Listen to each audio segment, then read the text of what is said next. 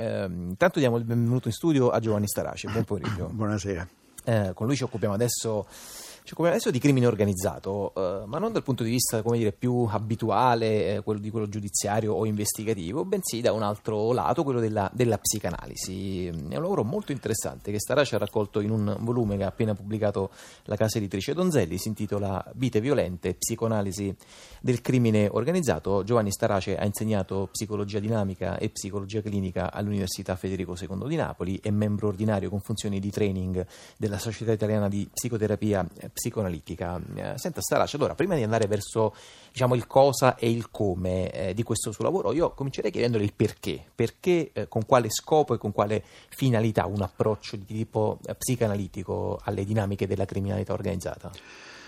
Mi stavo occupando di violenza come manifestazione umana estrema, e tra l'altro è una manifestazione umana che spesso è difficile da penetrare, perché di fronte ad atti violenti noi cerchiamo di trovare delle ragioni, alcune ne troviamo, andiamo ancora più a fondo, però poi c'è sempre un resto, qualcosa che rimane di inspiegato.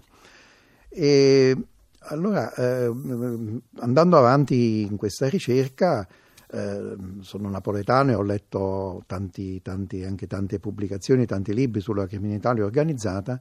Ho visto che la criminalità organizzata, cioè la camorra napoletana, offre uno spaccato particolarmente significativo sull'uso della violenza, perché la camorra napoletana non ha un'organizzazione piramidale come le altre organizzazioni criminali, ma ha un'organizzazione orizzontale estremamente fluida, e quindi laddove i gruppi e i clan si creano, si disfano, si ricompongono, con delle scissioni anche molto traumatiche, e noi queste le abbiamo così registrate da tutte le cronache di questi ultimi 20 anni, e quindi dal punto di vista della violenza penso che offre uno spaccato particolarmente significativo.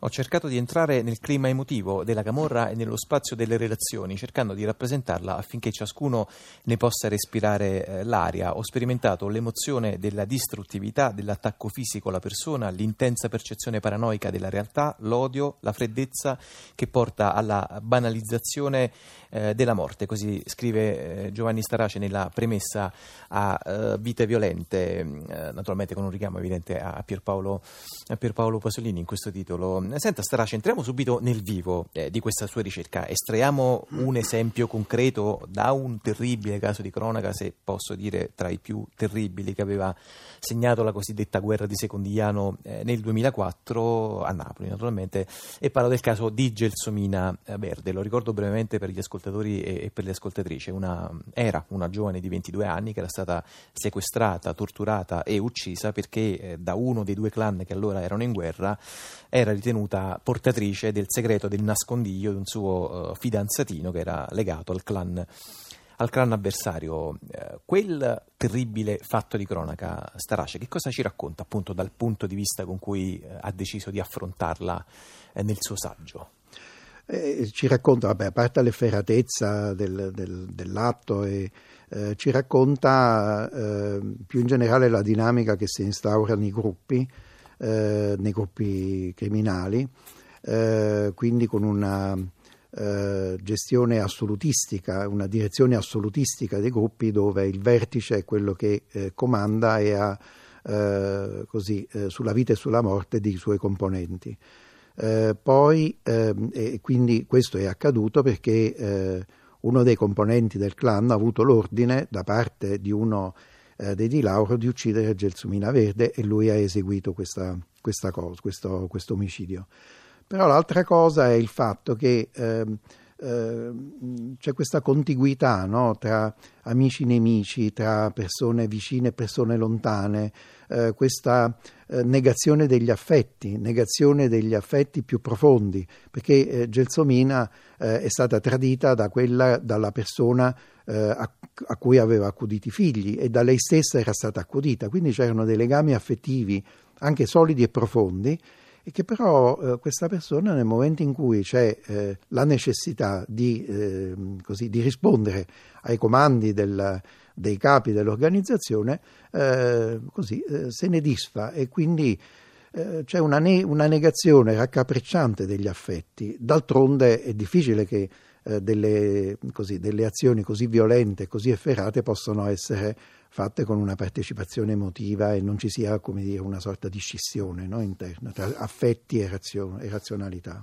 Ha avuto l'ordine e ha eseguito. Quando ha pronunciato queste parole, naturalmente credo che tutti abbiamo pensato alle giustificazioni dei nazisti, dei gerarchi nazisti, anzi degli esecutori, dei massacri nazisti, che appunto dicevano ho soltanto eseguito un ordine. E a proposito di questo tema e a proposito del male, della provenienza del male, non può non venire in mente per esempio la famosissima espressione, formula di Hannah Arendt legata alla banalità del male. Anche in questo caso questa spaventosa normalità di queste persone nell'esecuzione di questi atti, Giovanni Starace, dal punto di vista dello psicanalista, che cosa mette in campo? Sì, c'è una sospensione della coscienza, c'è una sospensione del giudizio, è una suefazione all'azione violenta. E quindi se si leggono le cronache di alcuni killer, forse i primi momenti, forse la prima uccisione, o forse la prima e la seconda uccisione hanno destato dei moti nell'animo, non parliamo di pentimenti, ma comunque delle sensazioni, cioè delle sensazioni e delle emozioni, ma poi diventa una sorta di routine. Questo nei killer. E allora qua parliamo di persone che sono in qualche modo specializzate al crimine e all'uccisione. Rispetto agli altri, io penso che mi sono fatta l'idea che queste persone vivono in un universo dove qualunque problema, qualunque questione, anche la piccola offesa, debba essere regolata attraverso la violenza. Non c'è la possibilità di alcuna mediazione. Non c'è la possibilità di mediare tra parti, e mediare tra parti significa ovviamente riconoscere l'altro, riconoscere anche i bisogni dell'altro. Questa cosa è impossibile, l'altro è un nemico e quindi non può essere riconosciuto.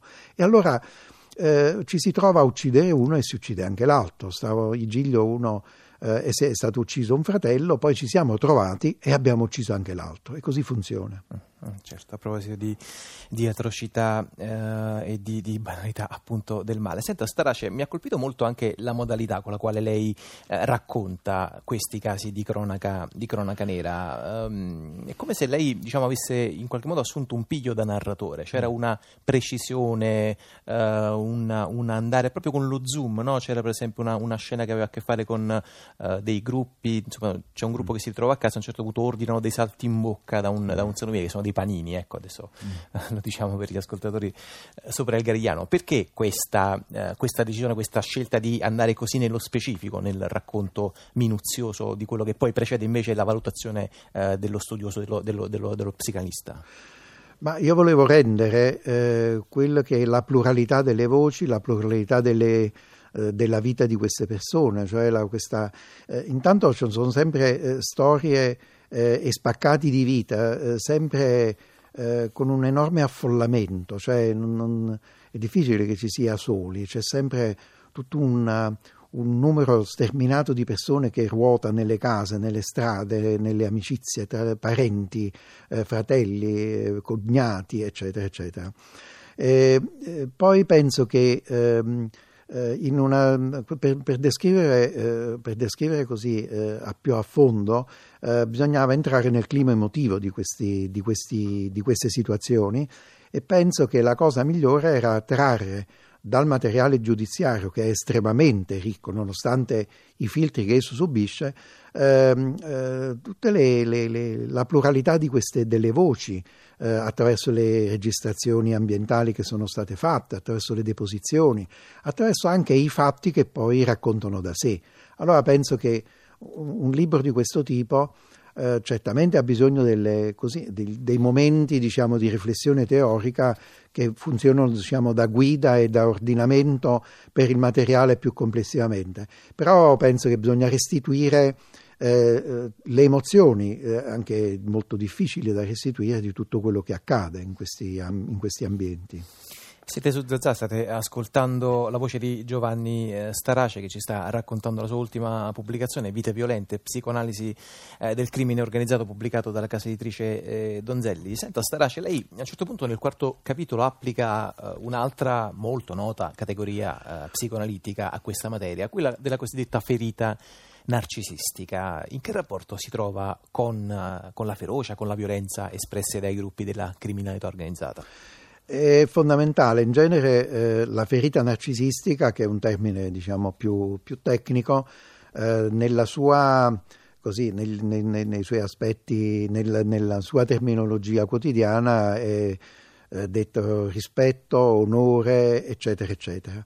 È quello l'ambito diciamo psicologico di cui ho parlato e che è un elemento fondamentale. Allora, nel momento in cui viene provocata o così, viene toccato l'onore, la suscettibilità, la persona di una persona, quindi viene provocata una ferita narcisistica, questo ha un duplice effetto. Da un lato attiva una problematica di tipo relazionale e sociale, perché una persona che è stata offesa dovrà lavare l'onta dell'offesa e altrimenti entra in un gioco perverso in cui continuerà a diventare la persona ulteriormente offesa e fino alla fine, un po' come capita nelle bande giovanili, ma anche in una normale classe di adolescenti, dove c'è il ragazzo che viene offeso e che se non si difende viene ulteriormente offeso, eccetera eccetera. Allora però qua siamo in un contesto più ampio, un contesto ben più violento da un lato. Da un altro lato la ferita narcisistica è particolarmente, cioè questo aspetto è particolarmente significativo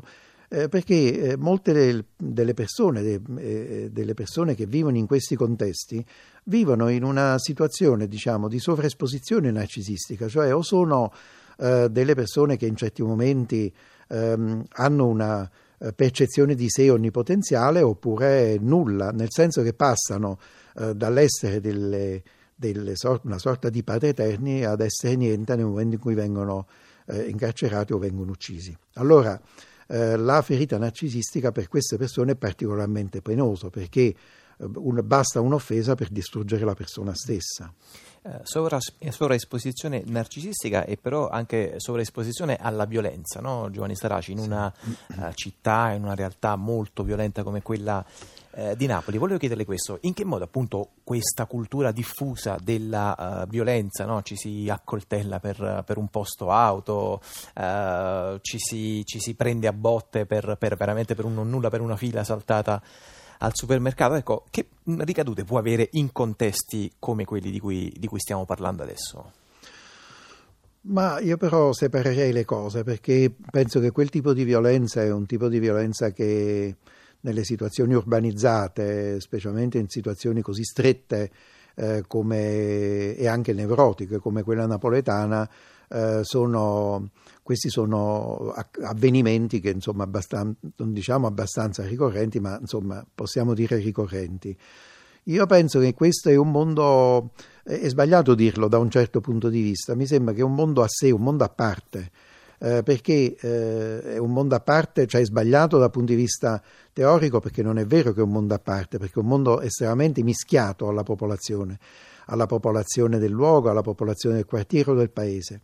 Però da un certo punto di vista è come se queste persone entrassero in una sorta di bolla e quindi entrassero, come dire, in una dimensione dalla quale si scostano con molta difficoltà, se non col tradimento, col pentimento, e adottassero in toto quelli che sono i valori o comunque le determinanti psicologiche della cultura del luogo. È come se ci fosse una stretta continuità tra la cultura del luogo e la psiche individuale. Però, ripeto, fa parte di questo esteso gruppo di persone che sicuramente ha dei riverberi sugli altri, però poi la città di Napoli è una città estremamente complessa e quindi ci sono isole che soffrono molto poco di questo. C'è di tutto in queste brevi autobiografie, le persone a cui si dà la morte, quella dei propri cari, il sospetto, la paura, la vendetta, l'arresto che sa di morte, la galera che è come un inferno, ma queste sensazioni forti sono superate dall'angoscia di un senso del nulla, di menti dotate di pochi pensieri, uguali nei giorni e uguali negli anni. Così si conclude la premessa di Giovanni Starace a Vite violente, psicoanalisi del crimine organizzato, che ha pubblicato la casa editrice Donzelli. Io ringrazio molto Giovanni Starace. Grazie a voi.